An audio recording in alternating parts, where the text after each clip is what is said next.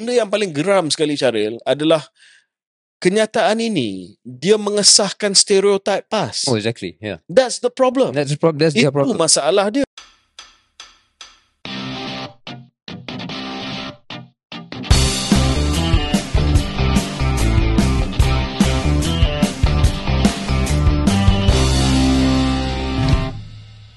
Assalamualaikum. Selamat datang ke Keluar Sekejap bersama saya Syaril Hamdan. Dan saya KJ.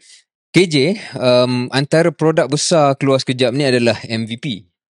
Saya punya pandangan KJ tak payah fikir jauh-jauh lah MVP untuk minggu ni. Kerana saya rasa KJ sepatutnya boleh jadi MVP Keluar Sekejap pada minggu ni. Kenapa KJ sebelum you jawab? Sebab kalau ikut definisi most valuable politician, valuable? eh? You valuable what? First, you go and see PMX. After that, you see Tan Sri Muhyiddin. You are very valuable, my friend. So, are you should shouldn't you be MVP? Mungkin Syaril dah lupa. tapi sebenarnya kita ada dasar di podcast Keluar Sekejap. Hmm. Iaitu kita tak boleh menganugerahkan Pada diri sendiri. MVP kepada diri sendiri. Ya, tapi Salah dasar boleh daripada- ubah. Dasar boleh ubah. Saya berpandangan bahawa janganlah kita flip-flop. Okay. episod yang lepas kita mengupas bagaimana Perdana Menteri dan juga Kerajaan Madani ada banyak flip-flop. Hmm. Saya rasa di keluar sekejap ni janganlah kita flip-flop. Okey. Kita kekal dengan dasar, kita tak boleh menganugerahkan diri sendiri MVP, maka kita carilah Cari MVP lain. orang lain sebagai MVP bagi minggu ni. Sebab kalau tak silap saya dah mungkin seminggu kita tak bagi ya, MVP. minggu lebih. MVP yang terakhir adalah Yang Berhormat Saudara Syed Saddiq Mm-hmm. Dan um, saya tak pasti tapi saya juga minta pasukan researchers kita Mhm. mencari calon MVP yang sesuai dan uh, mereka telah memberi cadangan dan Tak, kita MVP tu nantilah. Ah, Dah terlanjur cakap pasal kenapa KJ sepatutnya dia MVP. Mungkin KJ boleh ceritakan sebab ramai yang menanti ni. Oh Apa sebenarnya yang berlaku dalam dua perjumpaan? Uh, saya ingat dah boleh elak dah eh, tak boleh lah. Tak boleh lah. itu menjadi uh, gajah di tengah Hmm, bilik di tengah Studio ni. studio eh. uh, elephant in the middle of the room yeah okay uh, Syaril nak tanya apa tanyalah Oh, ah Saya nak tanya pertama uh, bila jumpa dengan bekas Perdana Menteri tu dulu walaupun itu uh, meeting kedua because that is the Kenapa kita uh, mengapa tak kita buat secara kronologi? kronologi tu lah. ya. Okay, kronologi yang kalau tengok gambar tu lah Ya. ikut gambarnya uh, KJ jumpa dengan Yang Amat Berhormat Perdana Menteri Hmm. uh, terlebih dahulu dalam satu perjumpaan um, tentang ekonomi barangkali. Ya. Uh, maybe you can say what was discussed there. I don't know how much you can share. Hmm. Tapi adakah um, satu perjumpaan yang mengejut? Adakah last minute dijemput? Um, apa yang boleh KJ kongsi tentang pandangan yang telah diberikan terhadap uh, keadaan ekonomi kepada Yang Amat Perdana Menteri? Pertamanya mungkin saya mula dengan menyatakan bahawa saya uh, sebenarnya kagum dengan kesediaan Perdana Menteri untuk mendengar pandangan-pandangan daripada pelbagai pihak. Saya difahamkan bahawa itu bukan perjumpaan pertama ataupun satu-satunya perjumpaan yang diadakan untuk membincangkan tajuk ekonomi negara. Menurut pegawai-pegawai PM, uh, PM telah pun mengadakan siri perbincangan dengan pelbagai pihak termasuklah pihak industri, uh, pihak peniaga-peniaga dan juga pakar-pakar lain. Cuma perjumpaan yang saya hadir tu, Hmm. itu yang ada bukti dari sudut gambar. Ya. Yang lain semua tak ada. Tapi itu pun membawa seribu makna. Itulah. Hmm. Saya pun tak pasti kenapa perjumpaan dan perbincangan yang saya hadir tu Hmm. ada gambar, yang lain tak ada. Tapi saya nak bagi konteks apa yang saya tahulah. Ya. Apa yang saya tahu, uh, Perdana Menteri sedang mendapat pandangan dan input kerana beliau juga sedar bahawa sekarang ini naratif ekonomi negara kurang jelas. Tidak ada strategi ekonomi negara yang pelabur dan juga rakyat sendiri memahami bahawa okey, ini adalah ekonomi ataupun naratif ekonomi madani. Jadi sebab itulah seperti mana yang kita sentuh dalam episod yang lepas pada bulan Ogos akan diumumkan naratif ekonomi madani. Hmm. Yang akan menjadi naratif overarching untuk hala tuju ekonomi kita. Dalam uh, menyediakan dokumen tersebut, Perdana Menteri sedang bertemu dengan seramai mungkin dan pelbagai kumpulan uh, untuk mendapat input dan idea. Ada yang juga tanya kenapa saya hadir sebab saya bukan Menteri Kewangan ataupun Menteri Ekonomi sebelum ini. Tapi ramai juga yang tak tahu latar belakang saya dalam bidang ekonomi. Saya hmm. pernah bekerja di dalam institusi kewangan dan memang minat saya dalam ekonomi. Walaupun sebelum ini saya sebagai Menteri Kesihatan dalam perbincangan Jemaah Menteri sebelum ini pun banyak perbincangan dan kertas uh, kabinet berkenaan dengan ekonomi saya mesti memberi pandangan saya. Jadi dalam mesyuarat tersebut saya hadir Datuk Seri Johari Gani pun hadir sebagai bekas uh, Menteri Kewangan kedua yang ada pengalaman dan juga tokoh korporat dan beberapa lagi pakar ekonomi juga hadir. Mesyuarat itu berlangsung satu jam setengah kalau tak silap saya dan uh, sekali lagi saya memberi kredit kepada Perdana Menteri kerana beliau banyak mendengar hmm. dan uh, beliau tidak diktate apa yang Uh, menjadi pandangan beliau dan uh, beliau betul-betul menghayati bahawa ini adalah perjumpaan untuk beliau mendengar pandangan daripada uh, pihak ketiga ataupun pihak luar.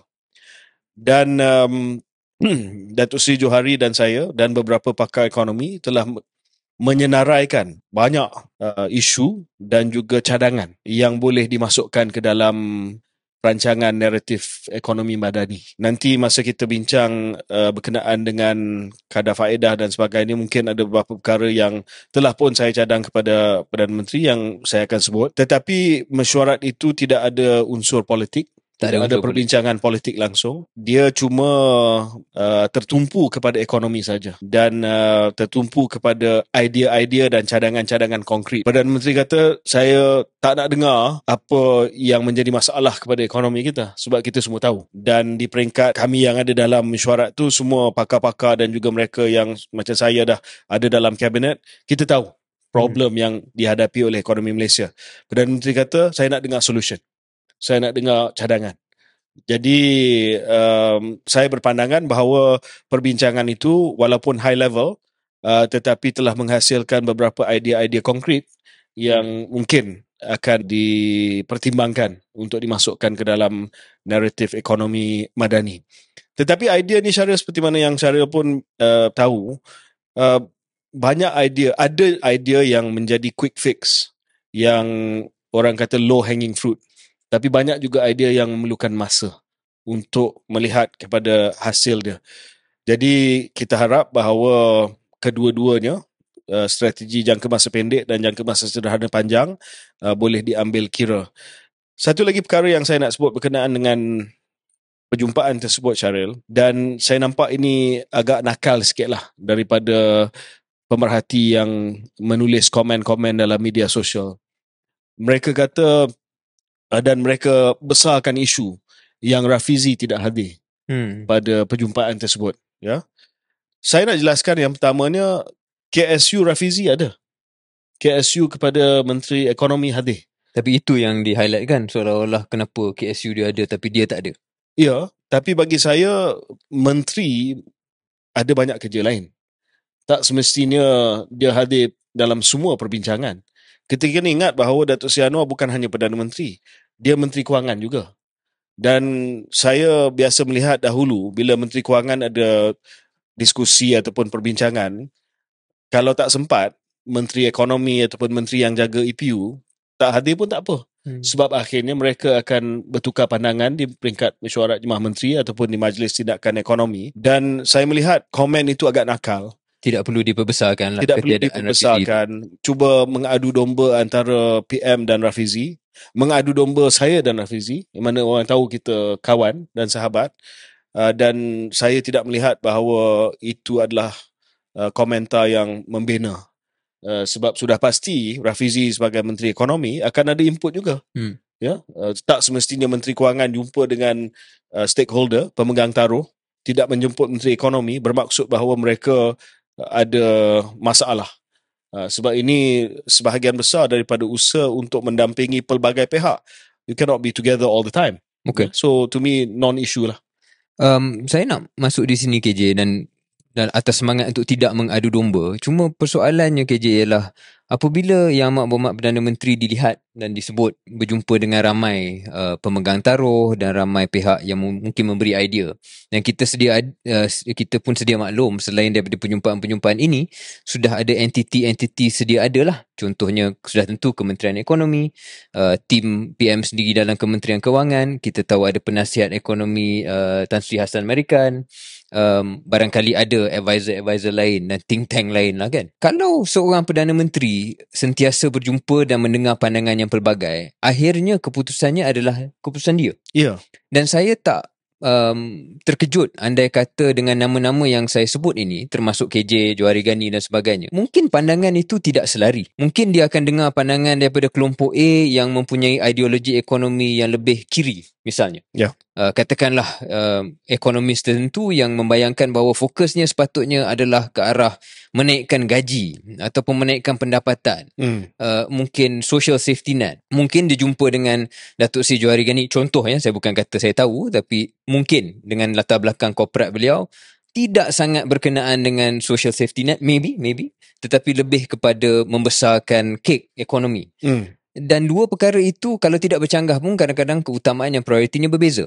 Sometimes can you orang putih kata paralysis by analysis ataupun paralysis by too many uh, different uh, views.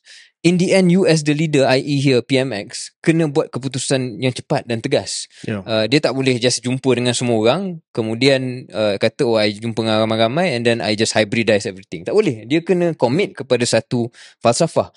Kalau KJ perjumpaan itu dan kalau KJ boleh kongsi, agak-agak what is the falsafah sebenarnya PMX sendiri ataupun dia cuma lebih mendengar? Yang pertama, saya melihat PM sangat sedar berkenaan dengan isu-isu structural yang membelenggu ekonomi kita. Uh, dan walaupun dia tidak sebut, saya sebut dalam mesyuarat tersebut bahawa mungkin isu-isu structural ini hanya dapat ditangani selepas pilihan raya negeri. Sebab kita tahu reality of politics lah. Ya, isu ni memang susah untuk ditangani sebelum uh, pilihan raya negeri. Saya melihat uh, yang amat berhormat Perdana Menteri juga sangat bukan nak kata obses tetapi fokus kepada isu tata kelola. Sebab ada pandangan dalam mesyuarat tersebut bahawa terlalu banyak fokus kepada isu tata kelola kita dalam keluar sekejap pun ada hint. Ya. yang kita rasa macam tu sebelum ini. dan seolah-olah tidak ada isu lain. Walaupun adalah isu lain tetapi uh, tenggelam disebabkan tumpuan yang diberi oleh Perdana Menteri terhadap isu tata kelola. Dan Perdana Menteri dia tak defensif. Dia menjelaskan bahawa dia nak dia bersikap jujur kepada rakyat kalau dia tak sentuh soal tata kelola dan juga kelemahan tata kelola yang berlangsung selama ini, rakyat tidak akan memahami bagaimana kita sekarang ni berada dalam keadaan ekonomi pada hari ini dengan hutang yang besar dan sebagainya. Okey, kita boleh argue lah. Kita hmm. boleh uh, agree to disagree. Tetapi nampak bahawa beliau ada pendirian dia. Uh, to him, masalah dia adalah kelemahan dari segi tata kelola yang menyebabkan uh, masalah ekonomi yang berlaku pada hari ini yang perlu diatasi melalui usaha untuk meningkatkan tata kelola yang sedia ada. So okay, dia masih ke situ lah. Dia masih ke situ, kita boleh disagree tetapi dia juga setuju bahawa itu jangan menjadi the only thing lah. Okay. Uh, dia dia setuju bahawa uh, naratif ekonomi badani itu tidak hanya boleh tertumpu kepada isu tata kelola dan ada pelbagai lagi isu yang mesti ditangani untuk kita melihat pelaburan masuk ke dalam negara kita, pelaburan dalam negara kita juga dirangsangkan dan juga nilai ringgit kita dapat diperkukuhkan, uh, pasaran modal kita dapat melihat kepada lonjakan dan sebagainya. Jadi dia faham walaupun dia tak nak tinggalkan uh, naratif tata kelola itu tetapi dia memahami bahawa itu bukan segala-galanya. Okay, great. Um, kita akan kembali pada mungkin pengisian perbincangan ekonomi. Ya. So itu perjumpaan saya pada hari Jumaat. Hmm. Jadi dia nak jawab tak ada perbincangan politik. Saya telah menerima jemputan daripada pejabat Perdana Menteri awal minggu lepas jadi beberapa hari sebelum uh, mesyuarat tersebut. Kebetulan ada seorang lagi jem, uh, yang dijemput yang saya kenal Tan Sri Effendi Nawawi yang juga menjadi pengurusi kepada Malaysian Institute for Economic Research. Jadi saya telah menghubungi beliau sebelum mesyuarat tersebut dan tanya apakah tujuan mesyuarat uh, itu dan beliau kata ini just perbincangan sebab Perdana Menteri nak dapat idea. Jadi saya dah tahu dah ini adalah bukan uh, soal politik tetapi lebih kepada idea ekonomi dan sebelum tamat mesyuarat Perdana Menteri uh, kata uh, mungkin dia akan panggil balik dalam sebulan uh, untuk kumpulan yang saya terlibat tu melihat kepada draft Hmm. naratif ekonomi madani untuk kita terus memberi input ya. Ya. Jadi bagi saya Syaril uh, tidak ada masalah walaupun saya bukanlah ahli uh, PHBN yang men, uh, yang menjadi tunjang kepada kerajaan yang sedia ada uh, tetapi saya nampak tidak ada masalah sebab bagi saya kenapa saya pergi uh, ini saya anggap sebagai na- national service ya Ya, PM panggil takkan gitu. Perdana Menteri negara panggil, saya tak kisahlah Perdana Menteri mana. Ya, Ya. siapa-siapa pun Perdana Menteri panggil kita dalam kapasiti kita sebagai seorang bekas menteri, pemikir ekonomi dan sebagainya, saya pergi. Ya. Saya bagi uh, pandangan saya, no strings attached, Hmm. tidak ada uh, udang di sebalik batu Hmm. dan itu that's all. Ya. That's all. Okay. Uh, tetapi yang jadi isunya sebab pilihan raya Hmm. negeri menghampiri, saya pun uh, status saya masih lagi sebagai uh, pemain bebas, Hmm. tidak ada mana-mana pasukan. Uh, kita masih lagi dalam uh, tingkap transfer, transfer window dan saya pun tengah cari klub. Hmm. So inilah yang menjadi spekulasi. Jadi kita bawa kepada hari Isnin pula, kedua, ha. uh, hari Isnin pula perjumpaan kedua. Uh, itu memang uh, itu itu politik. Sebab saya berhutang dengan Tan Sri Mahyudin, berhutang jawapan Hmm. beliau telah menawarkan keahlian dalam uh, parti uh, bersatu dan juga menawarkan kepada saya peluang untuk terlibat dalam pilihan raya negeri. Jadi saya telah jumpa dengan beliau dan saya telah memberi pandangan saya kepada beliau dan beliau telah minta supaya saya fikir lagi lah. So kita tahulah apa jawapan tu. kalau Saya kalau fikir lagi. fikir balik. dan um, saya pun telah setuju untuk fikir lagi dan saya pun minta uh, beliau sedikit masa so itu jawapan dia lah So tak ada jawapan muktamad lagi ke je? bagi saya Hmm. Ada. adalah Hmm. tetapi beliau minta supaya saya fikir lagi Hmm. jadi Dewan-Dewan Undangan Negeri belum lagi bubar so mungkin ada sedikit masa lah untuk apa-apa berlaku Oh, okay. Macam tu pula eh. Okay. So tak ada finality lah. Ada tapi tak ada.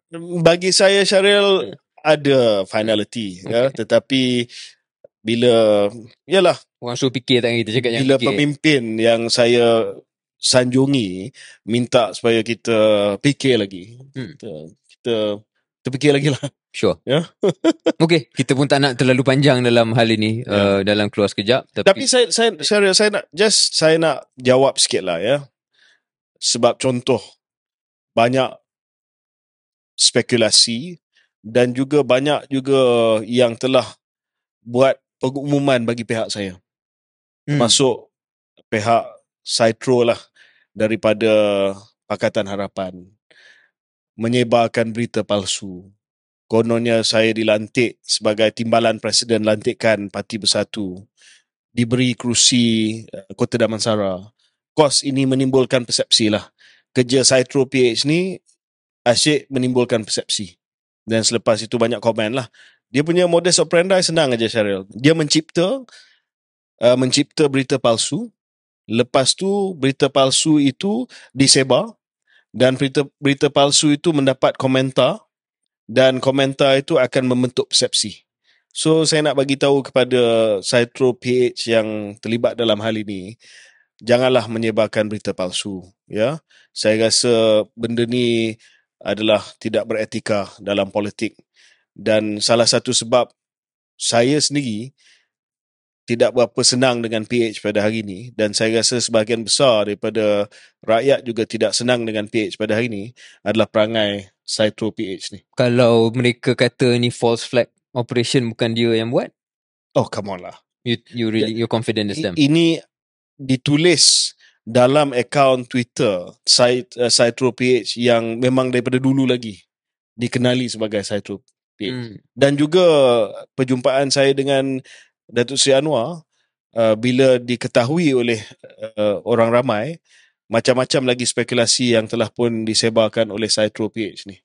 Jadi pandangan saya as much as Citro PH ni memik- uh, fikir bahawa mereka cuba bantu kerajaan yang sedia ada sebenarnya mereka menjadi liability kepada PMX kan. Hmm. That's itulah. Okay. Hmm. Okay, kita break dulu uh, sebelum kita kembali ke slot seterusnya. Keluar sekejap.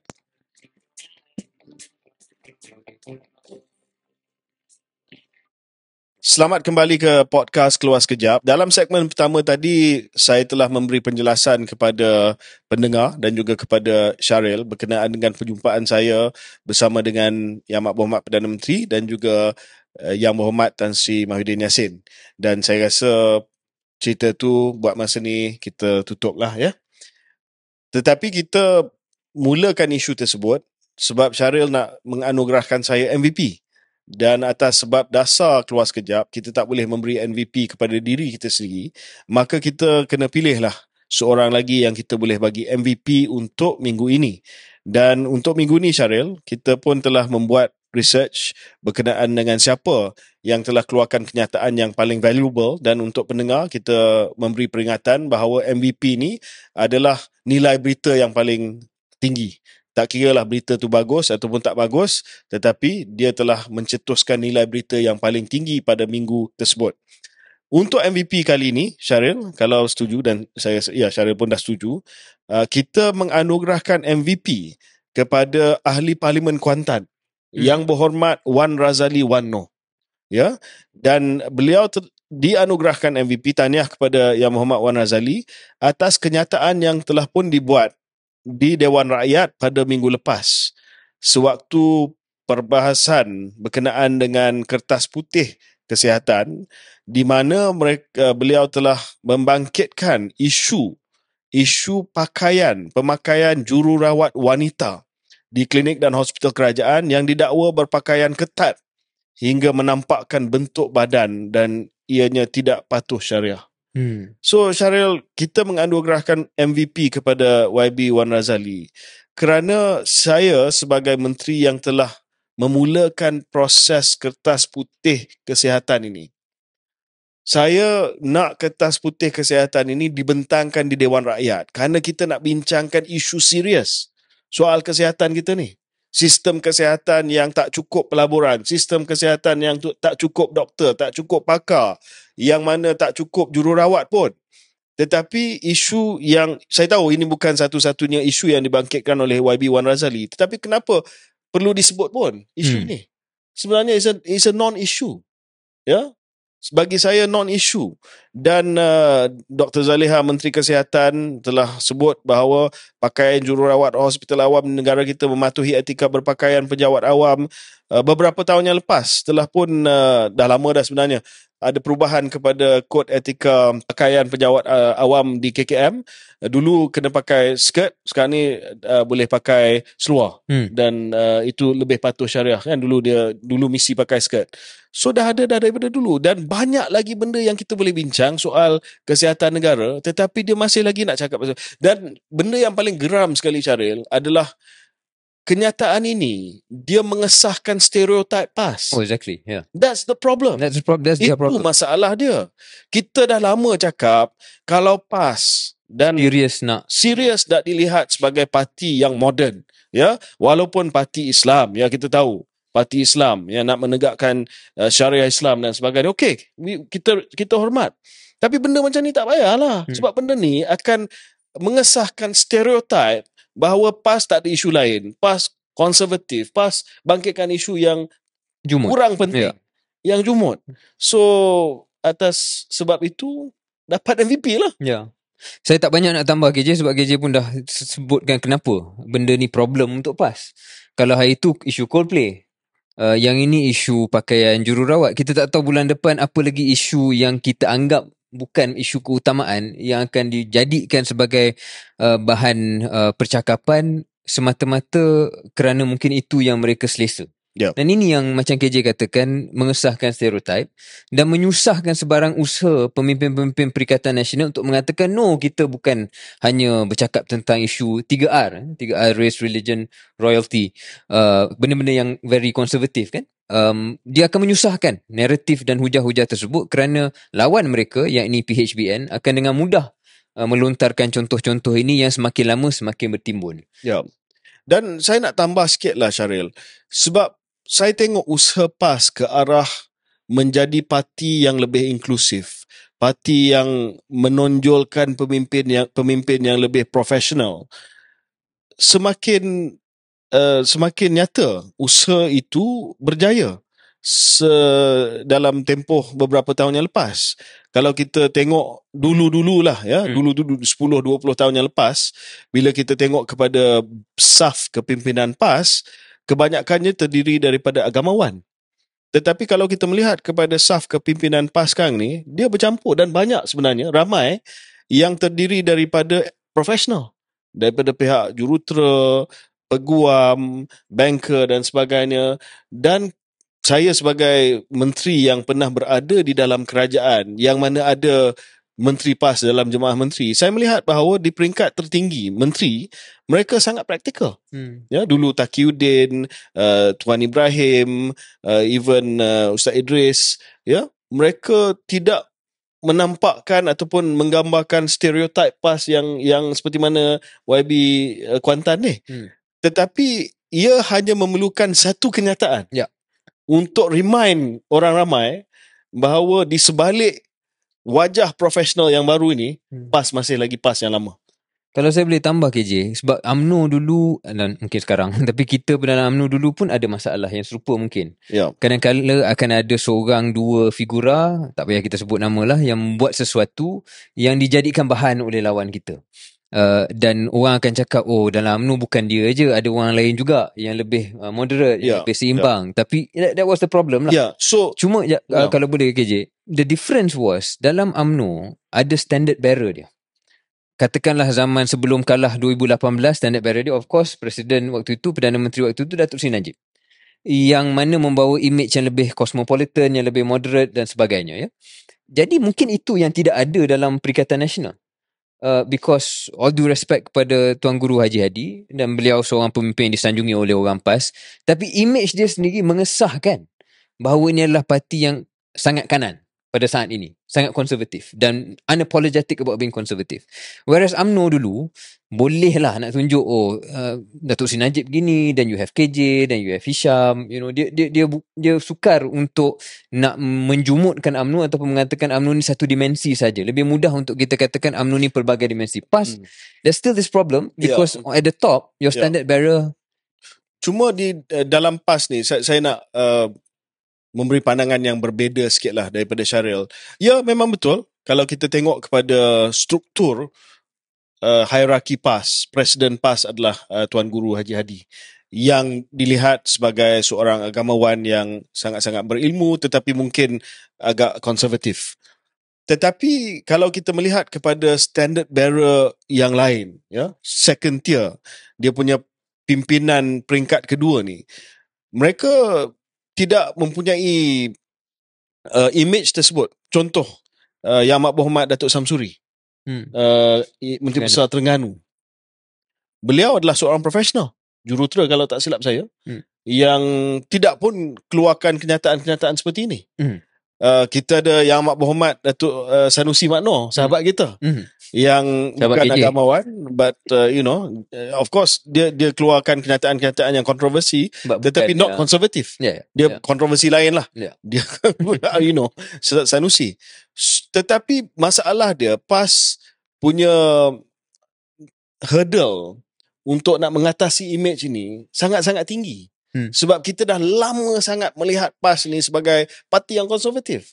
Dan macam saya sebutkan tadi lah, dia hanya memerlukan satu kenyataan. Bukan daripada pemimpin atasan pun. Daripada ahli parlimen biasa. Ya. Untuk orang ramai kata, ah, ini PAS. Ya. Ah, ini PAS yang kita kenal. Hmm. Ah, ya, apa-apa usaha PAS yang cakap yang dia dah jadi moden ni semua ngarut dah. Hmm. Sebab akhirnya dia akan cakap soal konsert dan dia akan cakap soal baju ketat. Ya. Ah, so, bagi saya PAS betul-betul kena uh, mel- melihat dan meneliti kenyataan-kenyataan ini sebab selagi mereka tidak dapat memadamkan image tersebut kumpulan jangan cakaplah soal bukan Melayu tetapi kumpulan Melayu yang agak moderate agak moderate yang bukan konservatif ini walaupun mereka religious tetapi agak Ya. moderate mereka tidak akan memberi sokongan kepada PAS. Ya.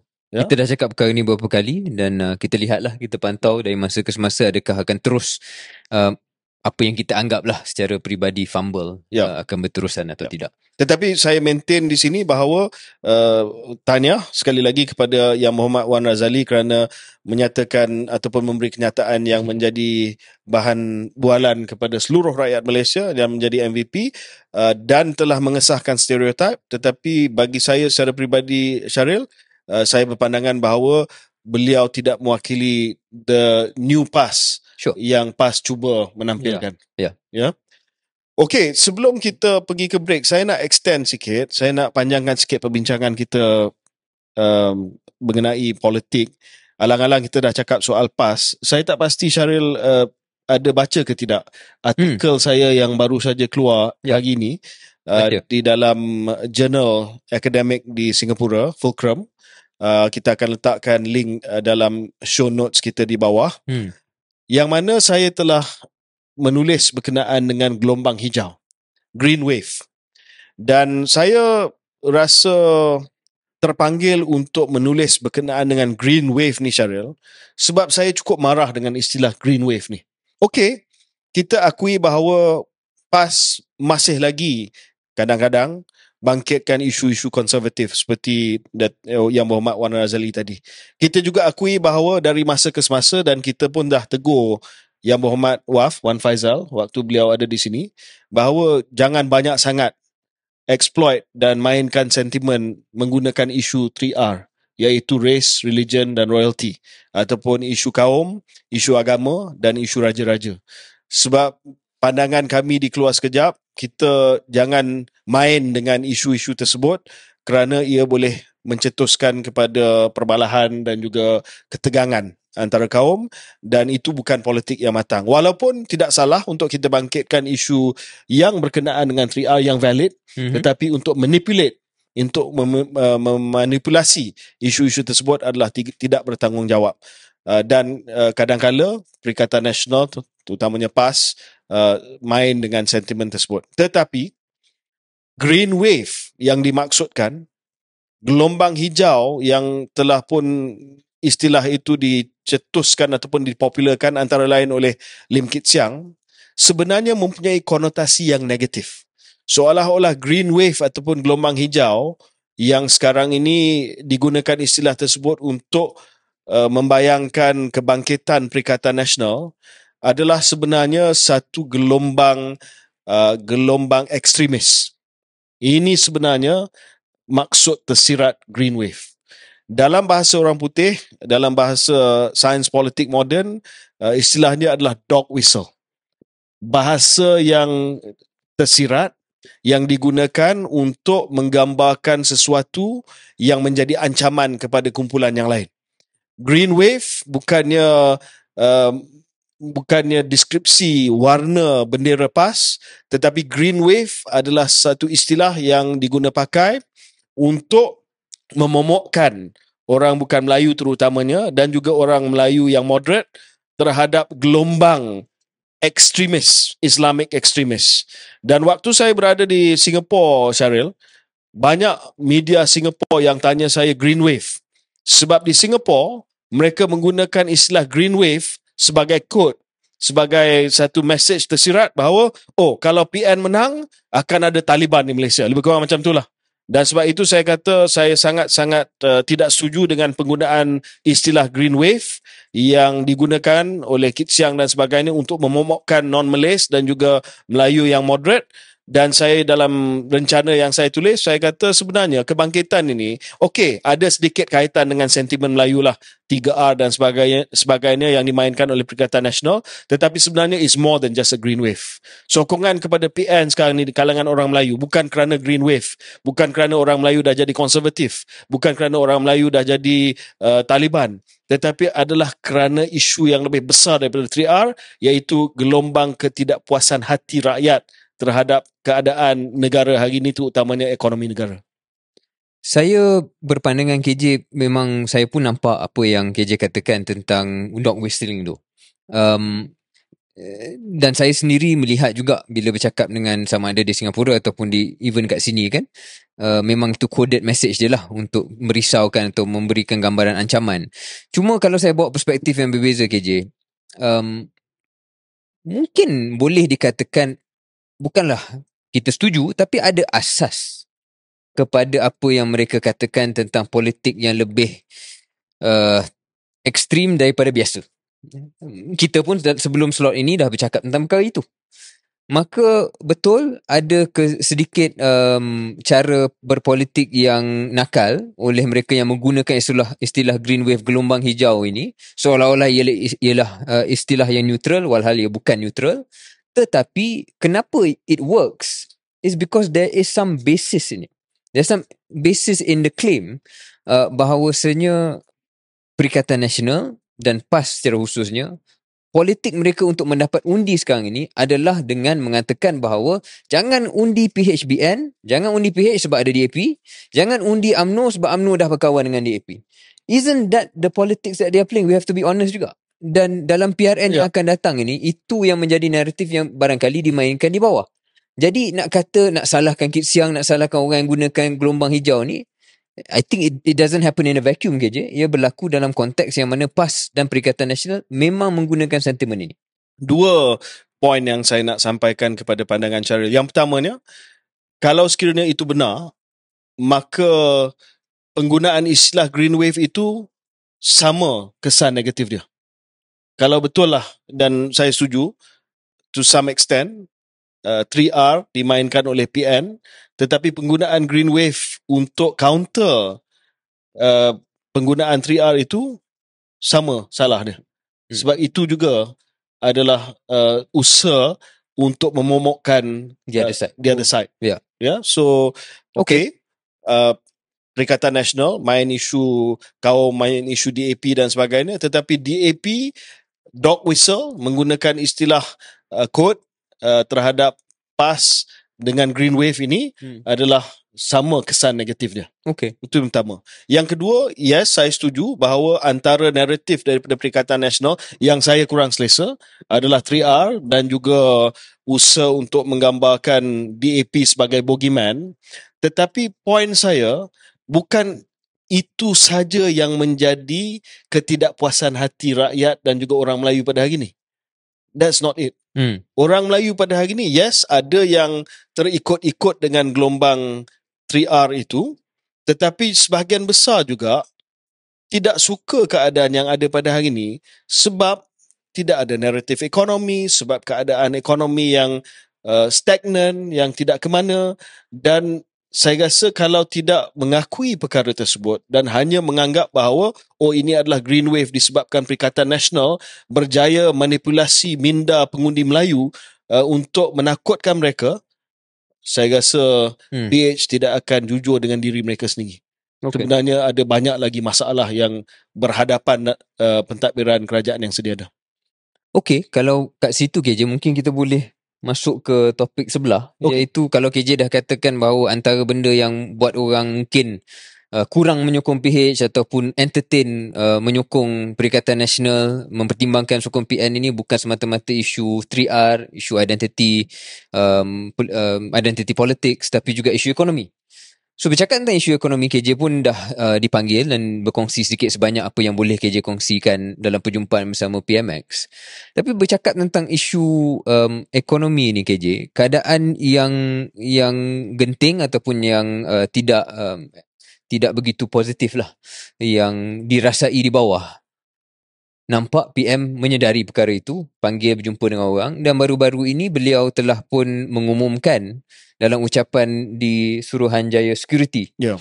uh, beberapa perkara yang dikatakan sebagai langkah untuk mengurus keadaan ekonomi yang sedikit hambar. Antara perkara yang uh, disebut ataupun diumumkan uh, adalah usaha untuk meningkatkan pasaran modal Malaysia yang berkemungkinan dapat juga membantu meningkatkan nilai ringgit sebab bila naikkan uh, pasaran modal barangkali duit daripada luar masuk uh, dan boleh naikkan uh, kedudukan uh, mata wang ringgit kita. Di sebalik itu uh, PM berbunyi optimis bahawa asas ekonomi negara masih teguh.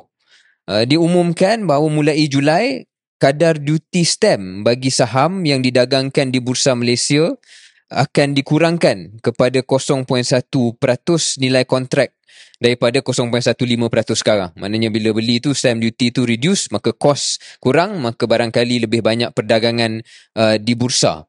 Uh, selain daripada itu, Kementerian Kewangan dan Suruhanjaya Security, Securities Commission SC juga akan berusaha untuk meluaskan definisi pelabur sophisticated dengan membabitkan sekali angel investors. Ni soal pelabur-pelabur yang sekali lagi asasnya bagaimana nak membanyakkan, meningkatkan pelaburan daripada luar uh, adalah kaitannya dengan peningkatan nilai ringgit.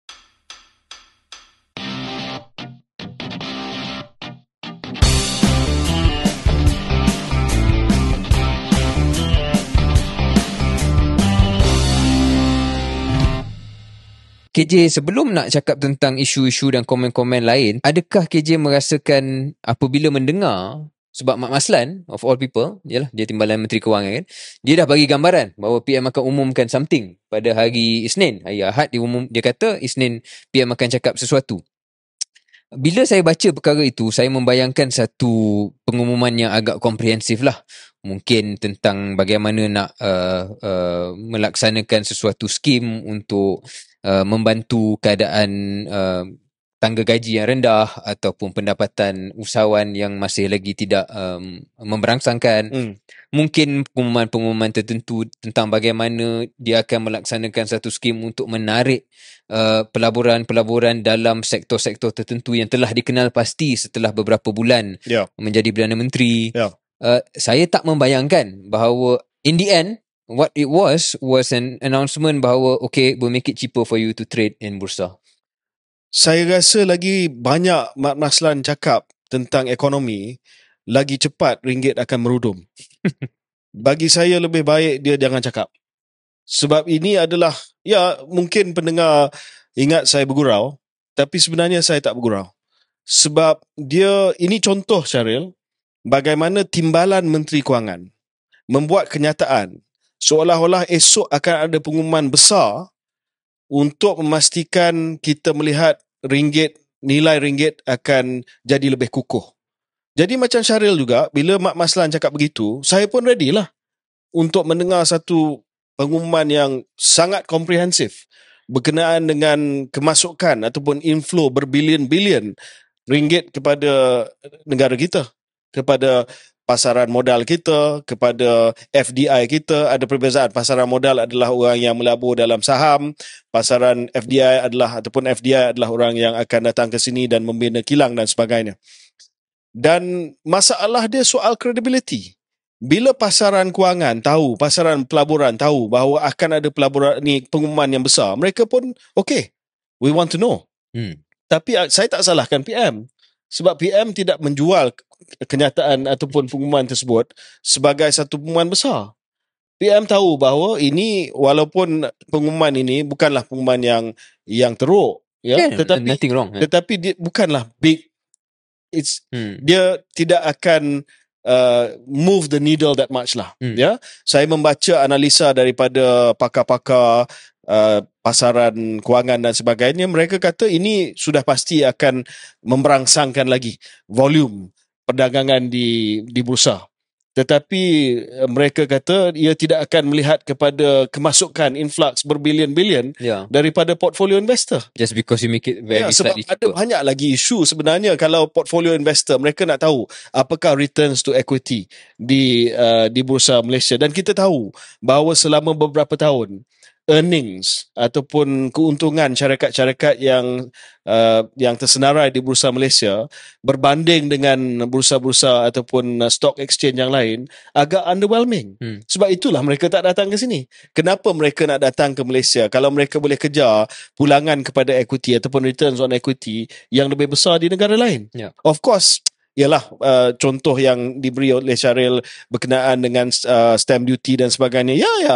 Ini akan meningkatkan lagi perdagangan retail sebagai contoh. Local retail trade lah. Ya. Tetapi Macam kita dua lah. ah, macam kita dua lah. Kita, ialah sekarang ni Cheaper. uh, trade trade shares lah. Itu kerja kita.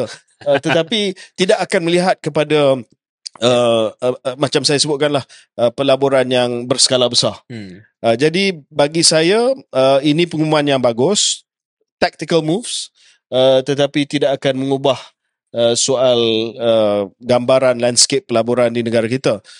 Saya saya nak melihat ya, kalau kita betul-betul strategik dalam isu ni, langkah seperti ini memudahkan small retail uh, traders, even some institutional traders lah lokal kan.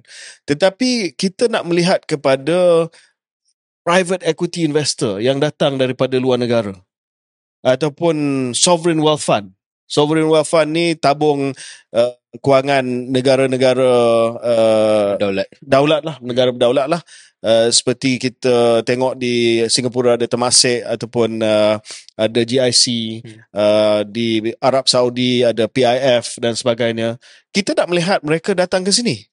Bukan sebagai uh, pelabur-pelabur biasa di Bursa Malaysia tetapi melihat kerajaan kita, GLC kita menyediakan peluang untuk co-invest. Katalah ada undervalued asset di Malaysia ataupun aset syarikat kita yang sekarang ni nilai dia terlalu rendah berbanding dengan potensi. Kita boleh uh, jual sedikit, uh, bukan saya nak kata jual aset kita itu pun sensitif juga tapi jual sedikit daripada pegangan kita Hmm. kepada sovereign wealth fund Hmm. untuk menjana peluang-peluang yang lebih besar. Itu akan uh, memberi kesan yang lebih besar daripada pengumuman yang yang uh, kecil seperti ini. Uh, untuk jangka masa yang panjang lah. Saya sangat setuju apa KJ katakan dan um, terpaksa suka atau tidak kembali kepada Datuk Seri Najib. Saya rasa ini antara perkara yang sinonim dengan cara dia membawa, membawa um, isu pelaburan dan ekonomi. This is something that he would have done, I think. Um, dan melihat kepada contoh yang KJ katakan macam mana nak bawa PE funds, bawa SWF datang ke Malaysia, kita hanya perlu tengok pada Indonesia. Hmm. Uh, dalam saya ingat setahun setengah yang sudah dia wujudkan INA, dia punya version of uh, sovereign wealth fund lah, Indonesia Investment Authority yang buat sebiji apa yang KJ bayangkan tadi, uh, iaitu bagaimana untuk cari uh, pelabur-pelabur luar untuk datang sekali untuk membangunkan projek-projek infra ataupun ada aset-aset yang macam KJ katakan boleh di acquire, uh, boleh dibeli dan dibangunkan dengan lebih baik bersama dengan rakan-rakan daripada Kita JV lah. commercial Ha. JV dengan commercial partners yang lain tetapi dengan Indonesia punya example ni maknanya di, uh, dipacu oleh kerajaan Ya. oleh pemerintah Indonesia jadi perkara ini yang mungkin boleh dilihat secara jangka panjang oleh Ya. uh, Dan, ekonomi dan madani saya komen sikit kepada apa yang saya sebut. Dipacu oleh kerajaan di Indonesia. Sebab ia perlu dipacu di Malaysia lebih besar daripada keperluan di Indonesia sebab sebahagian besar daripada ekonomi kita adalah government owned yes berbanding dengan yeah, Malaysia. yeah, true Ya. Jadi uh, Syaril pun tahu penglibatan kerajaan melalui GLC dan GLIC dalam ekonomi Malaysia sangat-sangat besar. ya Sebab itu ia mesti dipacu oleh kerajaan. Dan ini antara perkara yang saya sampaikan kepada uh, Datuk Seri Anwar juga Hmm. hmm. dalam perbincangan. Saya kata kalau kita nak melihat kepada modal datang ke Malaysia disebabkan kadar pulangan kadar faedah. Hmm. Uh, maknanya kita nak nak mengurangkan jurang spread kita antara US dengan Malaysia tak terkejar kita. yes Dan kalau kita nak buat pun, nak naikkan OPR kita sama dengan kadar faedah di US, ia akan memberi kesan lain ya. buruk kepada negara kita. sebelum kita sempat dapat ringgit naik Negara ekonomi kita dah hancur dah Negara kita runtuh. Ya. Jadi kita tak boleh main game untuk kejar OPR. Yep. Spread itu saya bagi tahu PM, we cannot play the game untuk kita mengurangkan spread. exactly Macam mana US naik pun kita tak akan kejar. Sebab itu kita kena fikir cara lain untuk bawa modal masuk ke dalam negara kita. Antara lain seperti mana yang saya sebutkan tadi, PE fund, SWF ke dalam syarikat-syarikat kita yang undervalued yang mana kita boleh lepaskan sedikit pegangan untuk melihat kepada pasaran yang lebih besar Ya. di China, di uh, Arab Saudi dan sebagainya. Yang kedua, FDI. FDI nak masuk ke dalam negara kita dan PM uh, saya nak maklum pada Syaril, ini perkara yang Syaril banyak bangkitkan dulu. Uh, dia sangat sedar tentang perbezaan uh, MOU, perbezaan uh, apa yang diumumkan Hmm. dan apa yang di-approve dan apa yang realise dari segi FDI. Dia kata dia tak kisah soal apa yang diumumkan, dia nak tengok yang realise. So dalam hal itu, okay, PM memang tepatlah. Hmm. Tetapi nak realise FDI ni, terlalu banyak, terlalu banyak masalah untuk FDI itu uh, Ini Yalah, ya. bertapak di sini. Sebab dan kita telah bincang dalam mesyuarat tersebut dan perkara ni sebab diketahui umum masalah birokrasi, masalah lesen, masalah tanah, masalah utility, masalah infrastruktur dan bila tidak ada usaha untuk menanganinya secara bersepadu then it will continue to be a problem. Saya nak juga bagi kredit pada PMX dalam ucapan yang beliau berikan di Suruhanjaya Security tu selain daripada soal uh, pengumuman beberapa inisiatif yang uh, kita bincang tadi nampak kesedaran beliau jugalah bahawa kalau nak cakap pasal ringgit ini isunya lebih fundamental lebih structural seperti mana kita pernah bincang uh, dalam episod sudah jadi dia sendiri tidak membayangkan bahawa dia ingat oh kita naikkan interest rate ke kita naikkan OPR ataupun kita ubah sedikit uh, peraturan uh, dan uh, fees untuk bursa maka itulah caranya untuk menaikkan ringgit. Dia faham bahawa uh, memerlukan satu kedudukan ataupun perubahan ekonomi yang lebih fundamental yang lebih structural. Saya juga mungkin nak masuk ke um, satu dimensi yang sedikit berbeza tengok pandangan KJ macam mana. Kita selalu cakap bila ringgit ni lemah. Our first argument, bukan our argument lah, tapi biasanya the first argument ialah ini sebenarnya menguntungkan exporters. Itu kita cover line lah. Maknanya nak katakan uh, ringgit turun ni bukanlah bendanya 100% buruk. Yes, uh, theoretically that is beneficial kepada exporters. Although we know a lot of our exports in USD anyway, so you know it, it cancels each other out. Um, tetapi saya juga nak fikir, KJ cakap tentang Singapore. Spend some time in Singapore kan. Kedudukan kos di Singapore, inflasi di Singapore sangat-sangat tinggi pada saat ini. Sudah mula diperkatakan oleh beberapa individu yang uh, bertapak di Singapura yang kita jumpa dan juga beberapa syarikat-syarikat yang mempertimbangkan datang ke Malaysia. Hmm. Antara lain bukan hanya sebab kos inflasi Malaysia ni masih rendah berbanding Singapura tapi suka tak suka sebab ringgit kita lembik. Bila ringgit kita lemah dianggap eh Malaysia becomes extra cheaper. Yup.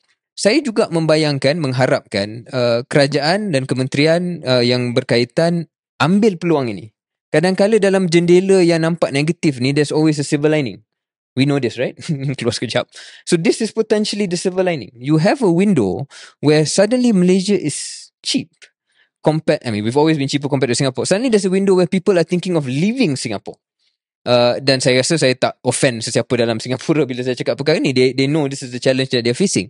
Dan saya rasa Singapura pun lebih rela hilang kalau ada orang nak keluar dari Singapura ke Malaysia Ya. berbanding dia keluar daripada rantau Asia Tenggara terus atau dia pergi ke India. Ya. Better they come to Malaysia and we always talk about KJ you and I always talk about Malaysia and Singapore being a potentially a contiguous economy right a single uh, corridor of sorts.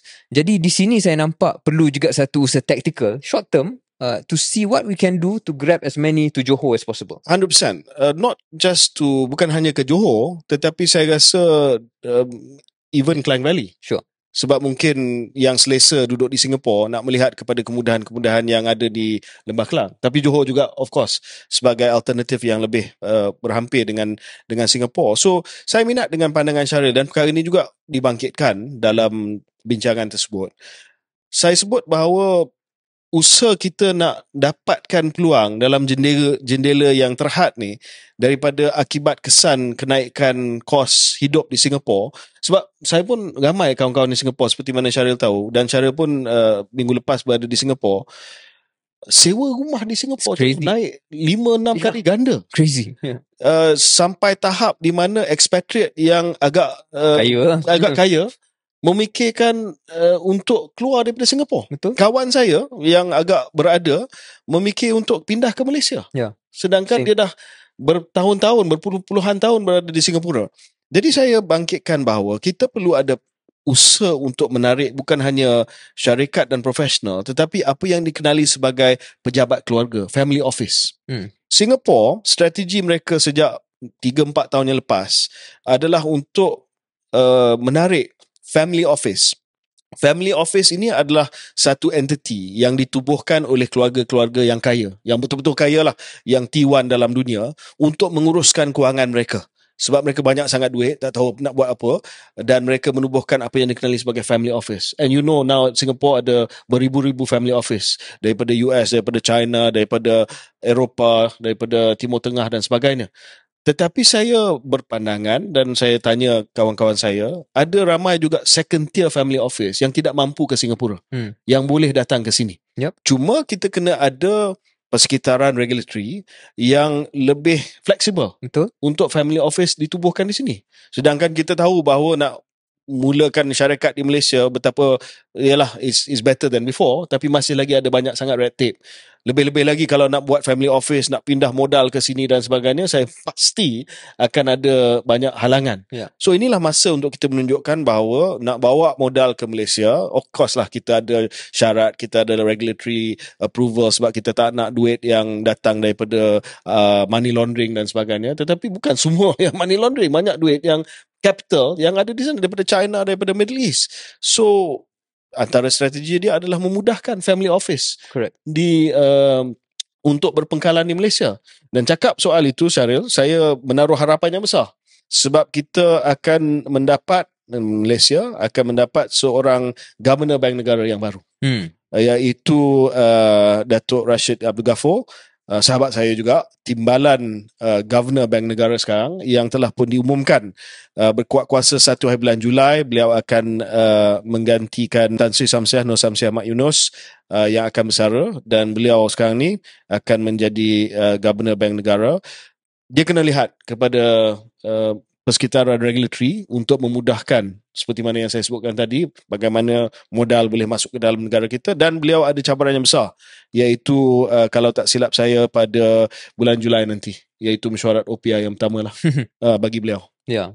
Saya pun uh, tertarik dengan berita pengumuman uh, gubernur yang baru. Um, sebelum kita cakap tentang gubernur yang baru, uh, dua perkara. Satu, nak follow up sikit dengan apa yang KJ katakan tadi. Saya pun tertarik idea untuk kita kita fokus beberapa idea spesifik kan uh, antaranya membawa family office ke Malaysia.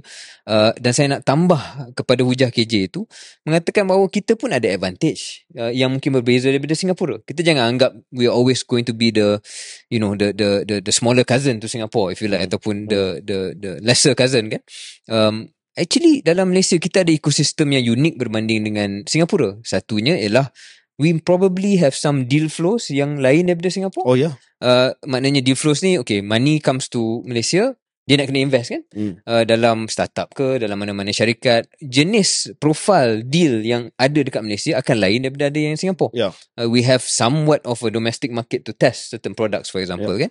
Jadi itu that's one advantage. Dia ada advantage untuk uh, perkongsian bersama dengan pendengar ialah kita ada institutional funds Ya. Mel- uh, Singapore ada Singapore dah termasuk lah tapi kita ada quite a few Ya. EPF being the biggest one Ya. huge EPF is 1 trillion right tabung haji kuap tabung haji KUAP uh, PNB Baik. Khazanah pun ada dia dana co-invest lah they can co-invest. Jadi Ya. untuk makluman pendengar yang mungkin tak familiar, co-invest ni maknanya uh, kalau ada sesuatu peluang untuk kita laburkan dalam suatu projek, dalam suatu aset, uh, kita bawa partner yang lain untuk sekali invest dalam the same round. Uh, jadi itu maksud co-invest. Ini peluang-peluang yang uh, tak ada dekat Singapore Ya. in the same structure lah, in the same way. and not to mention uh, orang Malaysia yang kaya Hmm, Sebab orang ya. Malaysia yang kaya, uh, Malaysian family officers, you Yes, know, ada.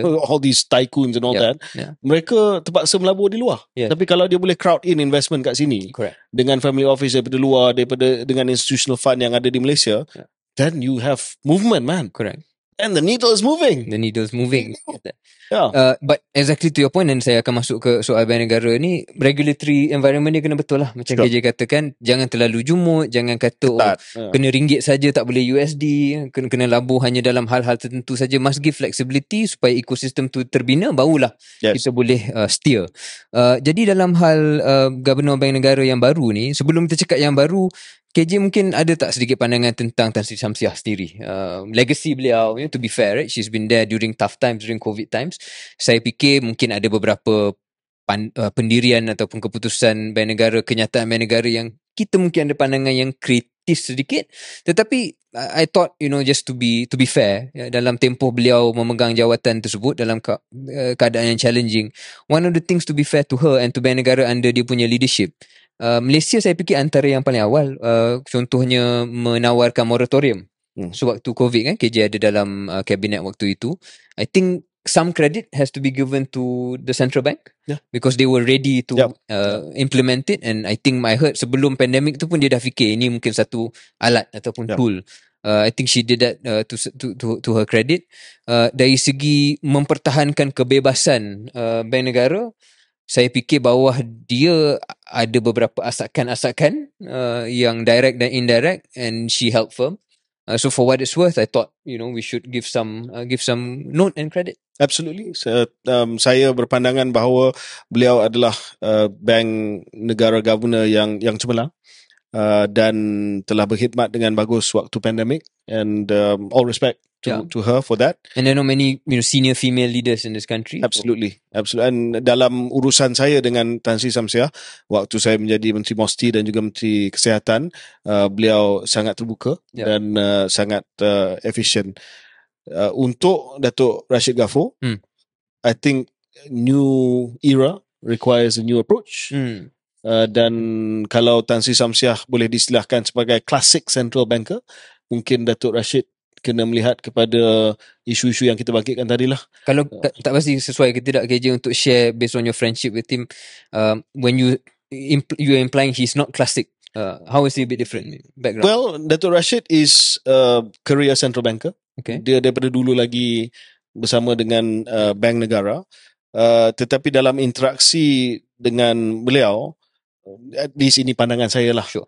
Beliau mempunyai world view yang yang yang sedikit luas daripada hanya uh, hmm. lensa seorang central central banker. okay dan saya harap uh, beliau pun telah buat uh, masters di college saya di UK uh, dan mungkin mempunyai perspektif yang yang agak lebih luas Hmm. daripada classic central banker. okay Ya. kita Okay. kita menantilah Dan kita akan tunggu sebab mesyuarat MPC, MPC yang pertama pertama. pada awal bulan Julai kita nak tengok uh, sama ada OPR naik ataupun tidak dan bagaimana keputusan itu akan di communicate akan disampaikan kepada rakyat. dan bagaimana juga kalau sikit kita boleh tambah di di hujung-hujung sikit ni bagaimana keputusan itu mungkin dipengaruhi oleh uh, keputusan Bank Pusat Amerika Syarikat baru-baru ini untuk pause Ya. uh, kenaikan uh, kadar faedah mereka Ya. uh, barangkali itu juga memudahkan untuk MPC tidak menaikkan sekali lagi OPR Ya. Uh, kita juga nak tengok apa uh, pandangan dan unjuran uh, ahli-ahli ekonomi biasanya sebelum mesyuarat MPC akan ada Ya. survey Ya. di kalangan ekonomis uh, dalam Malaysia untuk mengatakan sama ada mereka merasakan naik atau tidak. Tapi Syaril pun baca bahawa bila Jerome Powell pause Hmm. uh, daripada menaikkan kadar faedah di US, uh, itu telah mengesahkan inevitability yang dia akan naik in the next meeting lah. Sebab dia sebut pause, right? dia It sebut coming- pause. yeah, Uh, so more. akhirnya kita tahu bahawa kadar faedah di US akan uh, terus akan naik. terus naik dan Ya. mungkin akan memberi tekanan kepada OPR. Cuma OPR Syaril ada juga cadangan-cadangan yang saya dengar yang agak menarik dan mungkin uh, Datuk Rashid kena fikirlah soal perkara ni. Bila OPR tu naik antara perkara yang sakitkan rakyat ataupun pain point kepada rakyat adalah pembayaran uh, hutang bulanan. Hmm. Sebab kalau uh, hutang bulanan itu uh, tidak dibuat secara fix interest rate, Ya. dia akan berubah mengikut OPR. Um, boleh tak kalau sekiranya ada mekanisme di mana uh, orang yang ambil hutang tu, kalau mereka datang daripada keluarga ataupun pendapatan B40, dia tak dia terkecuali daripada kenaikan kadar faedah. Hmm. I mean it's a crazy idea, right? I, I've not I- even saya yeah. tak fikirkan mekanisme macam mana ini boleh berlaku. Let's see how radical uh, your Tapi government okay, baru. OPR naik uh, dan tetapi uh, uh, bayaran pinjaman untuk But kumpulan how will the B40 banks uh, make up for the cost of funds? again I, I don't know but uh, yalah mesti ada mesti ada subsidi or something like that sebab dia akan ada cost kepada bank. Mungkin satu pandangan uh, daripada apa yang KJ katakan yang tidak seradikal apa yang KJ katakan ialah uh, ini daripada pengalaman saya sendiri. Saya buat ASB financing. Hmm. Uh, because saya bukan T1 kan KJ. Uh, T2, tidak seperti KJ, saya bukan T1. T3. Jadi saya ambil pinjam lah pinjaman untuk ASB kan. Apabila OPR naik, your monthly uh, apa ni um, rate also goes up. Hmm. Tetapi when it goes down, Yeah. it doesn't automatically go down. Okay. Uh, jadi tak saya mungkin there's a way I think where you peg it. Ya. Uh, bila naik dan must be immediate bila turun pun must be immediate So ini yang saya maksudkan tadi bahawa mungkin pandangan not a classic central banker boleh Hmm. melihat kepada pelbagai alternatif yang berbeza-beza. Ya. Okay. okay So saya rasa enough. ya yeah, enough Cukup di situ. Kita akan kembali dalam episod yang akan datang. Terima kasih.